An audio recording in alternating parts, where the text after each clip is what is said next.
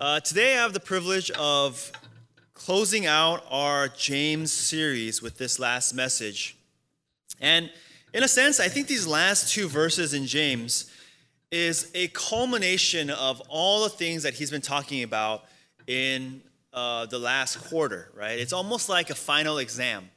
Uh, all the things that he's taught in the past five chapters, now he's saying, Do you remember all those things and can we now apply it in this final exam, this final test. Uh, remember what James is about. James is about, the, the letter of James is about you have this faith, you believe in Jesus Christ, this is the gospel message that you trust in.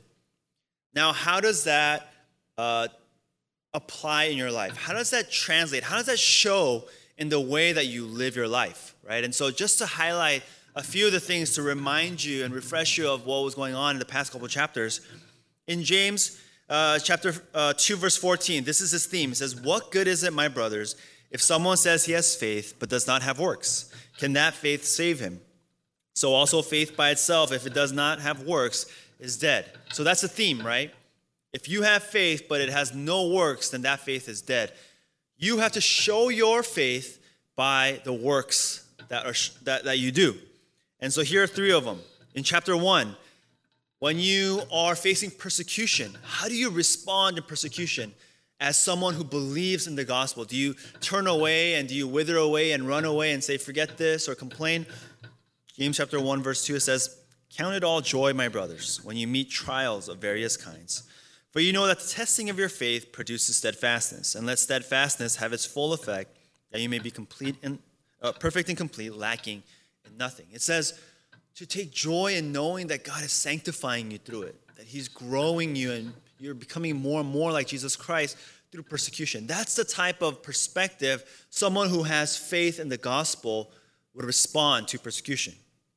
And then in chapter 2, it says to treat others equally, to be impartial, right? In chapter 2, verse 1, it says, My brothers, show no partiality as you hold the faith in our Lord Jesus Christ, the Lord of glory as you hold the faith in our Lord Jesus Christ, how do you respond? You treat others equally, impartially. You don't look at the people who are beneath you socially or financially and look down on them and treat them uh, as they were lower than you, but you raise them up and you honor them. That's how someone in faith responds and acts to those who are of different classes. And thirdly, how do we speak? How do we use our words? In chapter 3, verse 8, but no human being can tame the tongue. It is a restless evil full of deadly poison. With it we bless our Lord and Father, and with it we curse people who are made in the likeness of God. In the same mouth come blessing and cursing, my brothers. These things ought not to be so. For those who believe in Jesus Christ and believe in the gospel, the way you act is by using your words to bless others and to support others and to encourage others, not to gossip and to slander and to bring down others. So the book of James is all about what you believe and how that translates in your life, okay? And so what we see is that this final these final two verses in chapter 5 it's the culmination. It's the final exam. It really puts all of the things that we've been learning from chapters 1 through 5 into this one application and saying if you do this one application, you've really understood all the other ones. And that's this. My brothers, if anyone among you wanders from the truth, and someone brings him back, let him know that whoever brings back a sinner from his wandering will save his soul from death and will cover over a multitude of sins. He says, for those of us, the final exam is for us to bring back those who have wandered from the truth who have wandered from the faith. This is the culmination of that reveals that you know and you've really applied all the things from chapters 1 through 5. For example, impartiality. You know that depending you don't go to anyone, you don't just go to the people that you like or the people that are in your same social status and try to bring them back from wandering. But you're equally pursuing everyone and anyone in the church. That's why verse 19 starts with if anyone among you wanders. It's, a, it's an idea of impartiality. You're treating everyone and honoring everyone, and you're bringing back anyone that has fallen away. Secondly, this idea of persecution, just like in chapter one, it says, Count it all joy when you face trials of various kinds. It says, even in persecution, the gospel causes us to reach out to those who have fallen away, who are discouraged, who are saying, Oh my gosh, this is so difficult. I can't handle this, and they've strayed. For you to have the proper perspective of persecution and suffering and hardship, and to go out and to reach out and bring them back. And also the way we use our speech, right? that we use our speech not just to uh, not to slander others, but to bless others and to bring them back to Christ. So I'm, I hope you guys can see that chapters one, two, three, all of these different applications of all the faith that you have, it should be demonstrated to actions, are now being shown in this one final application. How we understand the gospel will impact the way we respond to those who have wandered, who have fallen away. Now, before we get further along in that, I want to define what that means. What does it mean for someone to have wandered away and fallen away? It's not just someone who has left our church, right? You know, I'm sure in your mind you can think if you've been at our church for a while, people who have stopped coming to our church. But I don't think scripture is specifically talking about that because he says it's someone who has wandered from the truth not from our church and you know they've gone to some other church and like oh my gosh they're wandering we have to bring them back from that church to our church that's not what it's talking about it's someone who has wandered from the truth. Uh, you know tony evans is a pastor that i highly respect from dallas oak cliff bible fellowship church.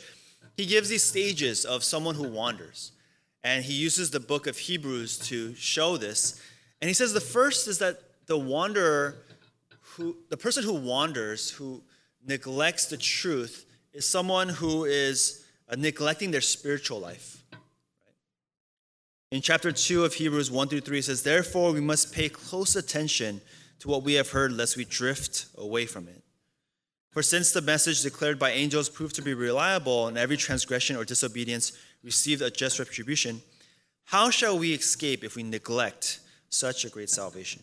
It was declared at first by the Lord, and it was attested to us by those who heard the wanderer starts to stop, or he, he starts to stop. He stops paying attention to the spiritual things. He is no longer uh, attentive to his spiritual walk. And, you know, as I was thinking about this, there are so many different causes for spiritual neglect. Why people would start to say, ah, oh, you know I don't care about my spiritual walk as much anymore. And I was thinking about one of the things is maybe even stage of life.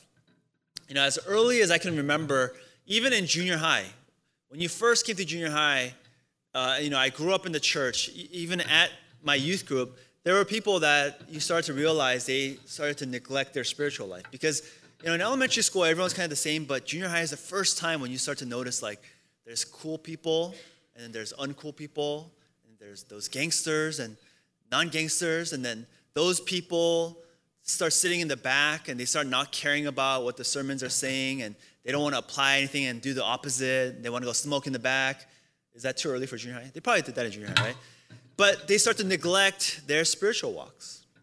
And then you get into high school and you start to drive and you're like, oh, I don't want to go to church on Sunday when I can do all these other things. And then you go to college and your parents aren't there. So you're like, I'm going to do even more crazy stuff and then you become a young adult and you have some money and you're finally like okay i'm going to do the things that i want to do and then you get married and you're like okay well i don't have time to do all these other things. I'm so busy.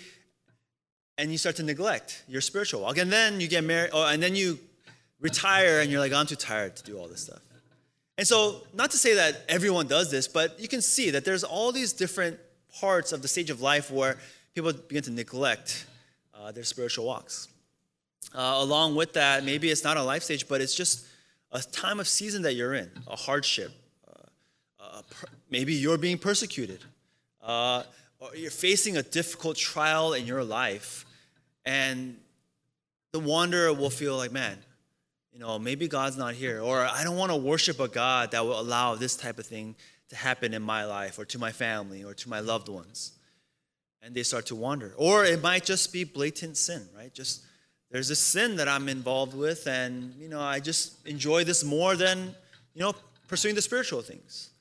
And so the first stage is the spiritual neglect, which often leads into a spiritual hardness, where not only uh, are you now neglecting your spiritual life, but you're enjoying that sin more and more. You know, when you first fall into sin, you're like, this is so, I'm such a sinner. I'm so wretched. I can't believe I did this. And you feel so guilty.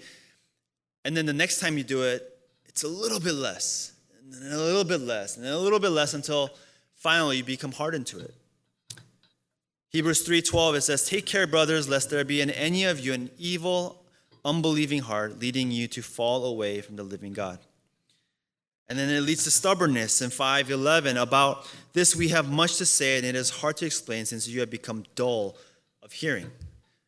Where you're falling into sin and you've wandered away from the faith, and people are now coming to you and trying to correct you and teach you and bring you back to church and explain, you know, and share with you the grace of Christ, and you're just like, ah, dull of hearing. I don't want to hear it anymore. Until finally there's a loss of fellowship. That's why in Hebrews chapter 10, verse 24, 25, it says, Let us consider how to stir up one another to love and good works, not neglecting to meet together as is the habit of some, but encouraging one another, and all the more as you see the day drawing near. You've said, Oh, you know what? I don't want to deal with this anymore. I, I just enjoy the life that I'm living, the life for myself, and I don't like people telling me that I'm, my life is wrong and I should change my lifestyle or whatever it is. So I'm going to just disassociate with the church. And they start to leave the church. Until finally in Hebrews 10:26 there is this just deliberate rebellion. For if we go on sinning deliberately after receiving the knowledge of the truth, there no longer remains a sacrifice for sins. They've disconnected from their faith and the church, and at this point they're just like, you know what? Forget it. Forget this faith. I'm just going to live however I want. You know, as I share this, maybe you resonate with that a little bit. Maybe even in your own life, you've wandered at some point or another. Or maybe in your mind, you think of a friend or a family member or a coworker or someone that was somewhere along that spectrum, or they're neglecting their spiritual life, or they've disassociated with the church, or and they're willfully rebelling, whatever it might be. And scripture speaks to these people and calls them to come back. But here in James, like we said before, James is not addressing the wanderer, he's addressing the church. Those who are noticing and, noticing and observing those people who are wandering, who are wandering from the truth of the gospel. Because he says the very first thing in 19, my brothers. He's calling us here. He says, my brothers. If you notice anyone wandering from the truth, if you see it, right, he's calling us to say, hey, if you have this gospel truth and you believe in Jesus Christ as your Lord and Savior, my brothers and sisters, this is how you will respond. And he gives us uh, these applications for how we need to respond to those who are wandering. And so I want to share these three ways that James calls us to respond.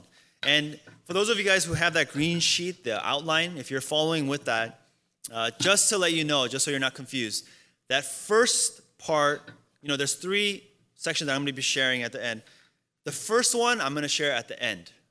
So I'm actually going to be starting with the second point, and then third point, and then the first point. So don't get lost in case you were following that, all right?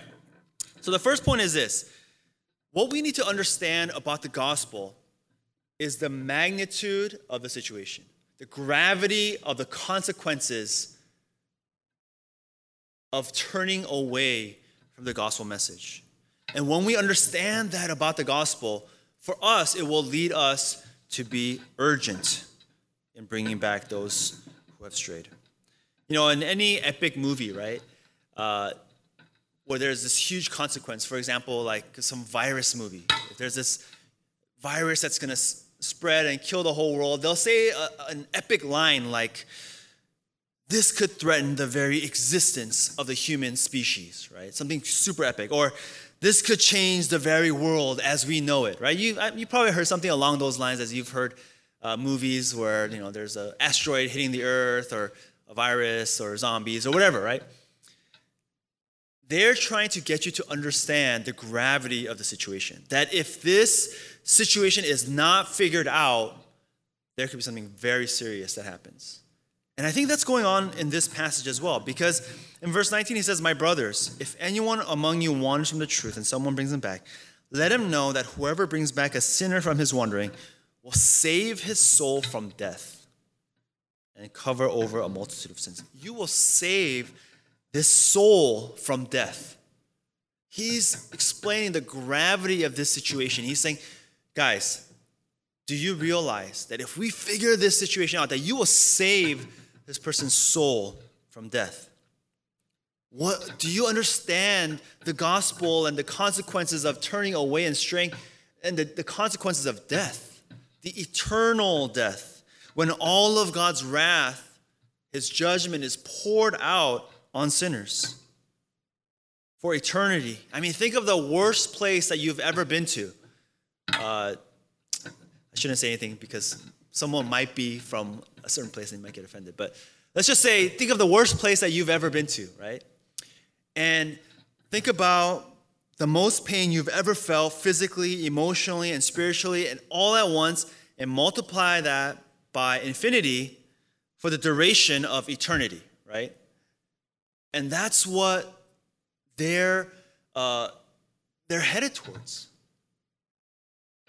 That you will save his soul from death. In Revelations 20, verse 10, it says, And the devil who had deceived them was thrown into the lake of fire and sulfur where the beast and the false prophet were. And they, were, they will be tormented day and night forever and ever.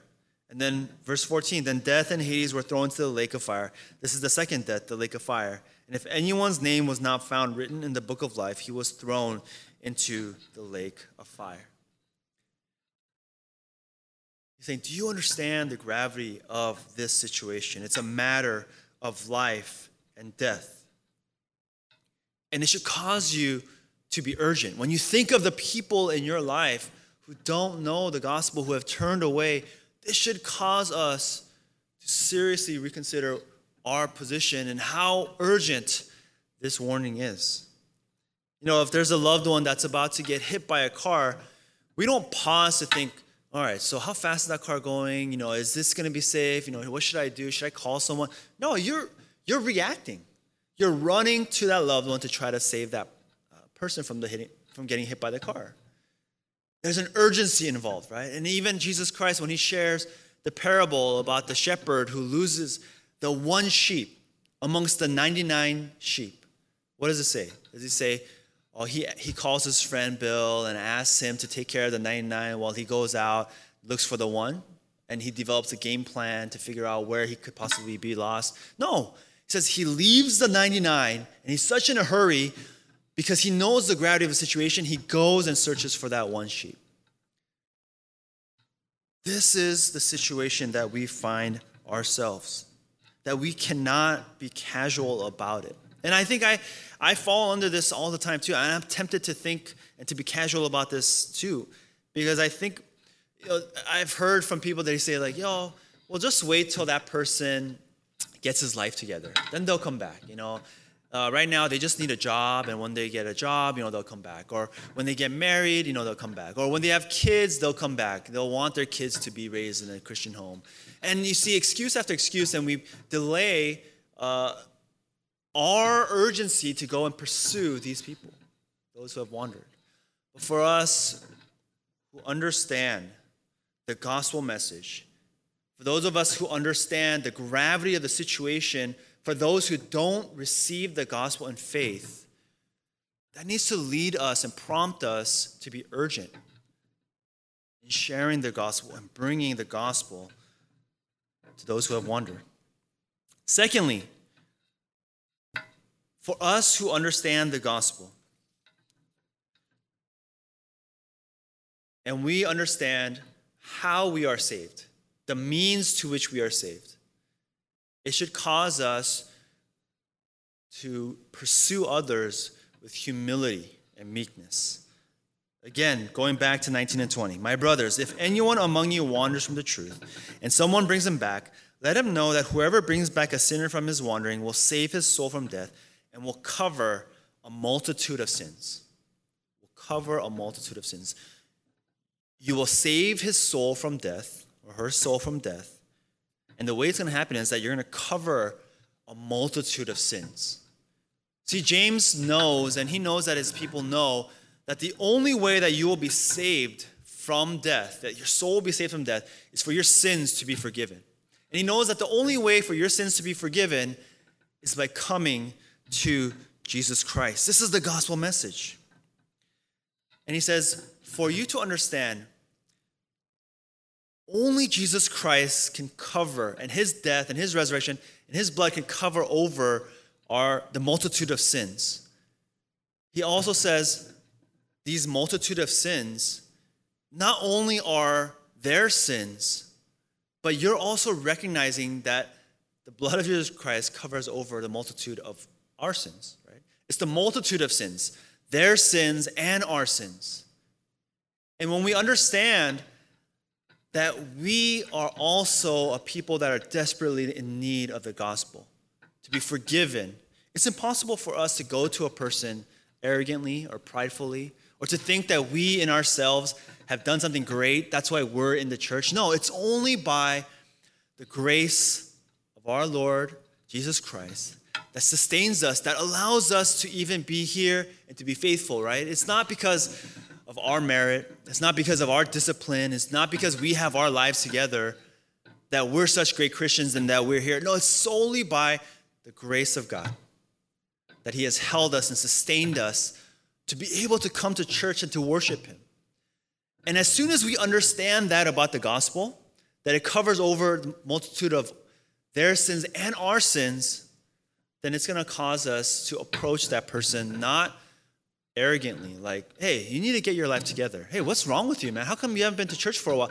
But it causes us to come to them with humility and meekness. In Galatians chapter 6, verse 1, it says this Brothers, if anyone is caught in any transgression, you who are spiritual should restore him in a spirit of gentleness. Keep watch on yourself, lest you too be tempted. Paul is very clear. He understands. He said, You should restore them gently. Keep watch on yourself because you also might be tempted by that sin. So Paul's not saying, Oh, you're such a great person. And so if you see someone falling into sin, then restore them and correct them because you're the bigger brother, you're the bigger sister, and you're so spiritually strong. No. He's saying, you should restore him and or her, but you should be careful too, because you could be tempted as well. There's a humility involved. I think this is the ultimate demonstration that we understand the gospel. When we're able to approach others with this type of humility and meekness. Because what we understand about the gospel is that you and I, we were wanderers as well. You know, we see people who are straying, but we were people who strayed as well. You know, throughout history, from the beginning of time, from Adam and Eve, who wandered, who took the fruit of the knowledge of good and evil and wandered from God, to Israel, who wandered in the desert for 40 years in disobedience, to even today, all of us have been kept, sustained, and saved by simply the grace of God. It's not by our own merit or our goodness. And so when we approach others, we approach understanding that with humility and meekness and to bring Christ to them because we know that it's only through Christ that he forgives the multitude of sins. Now, you know, as I share this, you know, one of the hard things for me is uh, I think I struggle with this, right? To pursue people because, to be honest, it's difficult work. Uh, it's often uncomfortable. Uh, it probably takes a lot of time and resources to pursue someone, maybe that you're not even that close with. It might get awkward. It's risky because you don't know how they'll respond. Maybe they'll act negatively towards you. But what I think James is trying to say here, as we do this, as we understand the gospel, is that it's worth it. It's worth the risk, it's worth the time, it's worth the cost, it's worth being uncomfortable, it's worth it. Again, verse 19 and 20 My brothers, if anyone among you wanders from the truth and someone brings him back, let him know He's talking to that brother or sister who's bringing back the wanderer. He says, Let him know that whoever brings back a sinner from his wandering will save his soul from death and will cover a multitude of sins. He says, I know it's difficult, but tell that brother or sister who brings them back, it's worth it. Because you're going to be saving his soul from death and you're covering over a multitude of sins. It's the highest privilege. Let them know that they will be participating in the most amazing work to point someone back to Jesus Christ so that their soul will be saved. In Philippians chapter 3, verse 7 through 8, he says this But whatever gain I had, I counted as loss for the sake of Christ. Indeed, I count everything as loss because of the surpassing worth of knowing Christ Jesus my Lord. For his sake, I have suffered the loss of all things and count them as rubbish in order that I may gain Christ. You see, the Apostle Paul understood what true gain was, and he knew that pursuing Christ and to know Christ, that was the highest privilege. He says, I count everything else as a loss compared to knowing Christ Jesus. And you know, Paul was one of the greatest missionaries of the Christian, of Christian faith. And what he knew was the surpassing value of knowing Christ and sharing that with others. It's a privilege not a burden, not a chore, to go and reach out to those who have wandered. Um, you know, Pastor Steve, to our staff, one of the things that he always reminds us to, to try to say is uh, instead of saying, I have to you know, be at church by 7.30 to set up or break down, and I have to go to VBS to serve and make food, and instead of I have to, he says, Replace it with I get to.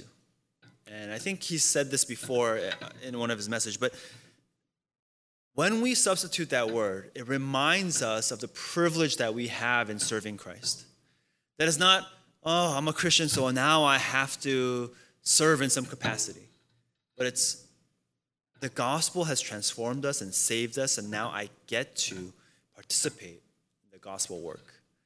And my prayer is that that would be the mindset that we have, that as we fully begin to understand more and more about the gospel, how precious it is, how valuable it is, the urgency, that it would really affect how we respond in our lives.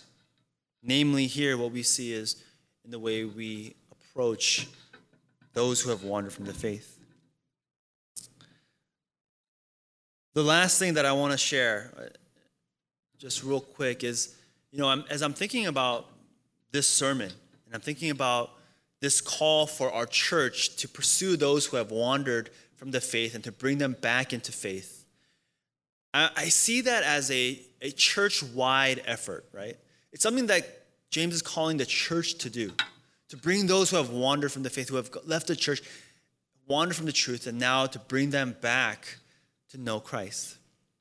And I see this common thread of uh, even the past couple of weeks, we've been talking about uh, missions and how our church is sending out people to Japan and to Mississippi, and how we're calling the church to support them in prayer and in, in financial support and whatever it might be. And we're calling the church to be one. And also, I remember even VBS, we were talking about how we need as many volunteers for the church to partner together uh, with our children to bless them and to really invest in our future generation in our church. And what I'm seeing more and more is that God's calling us as one body, to unite us as one church, to pursue Him.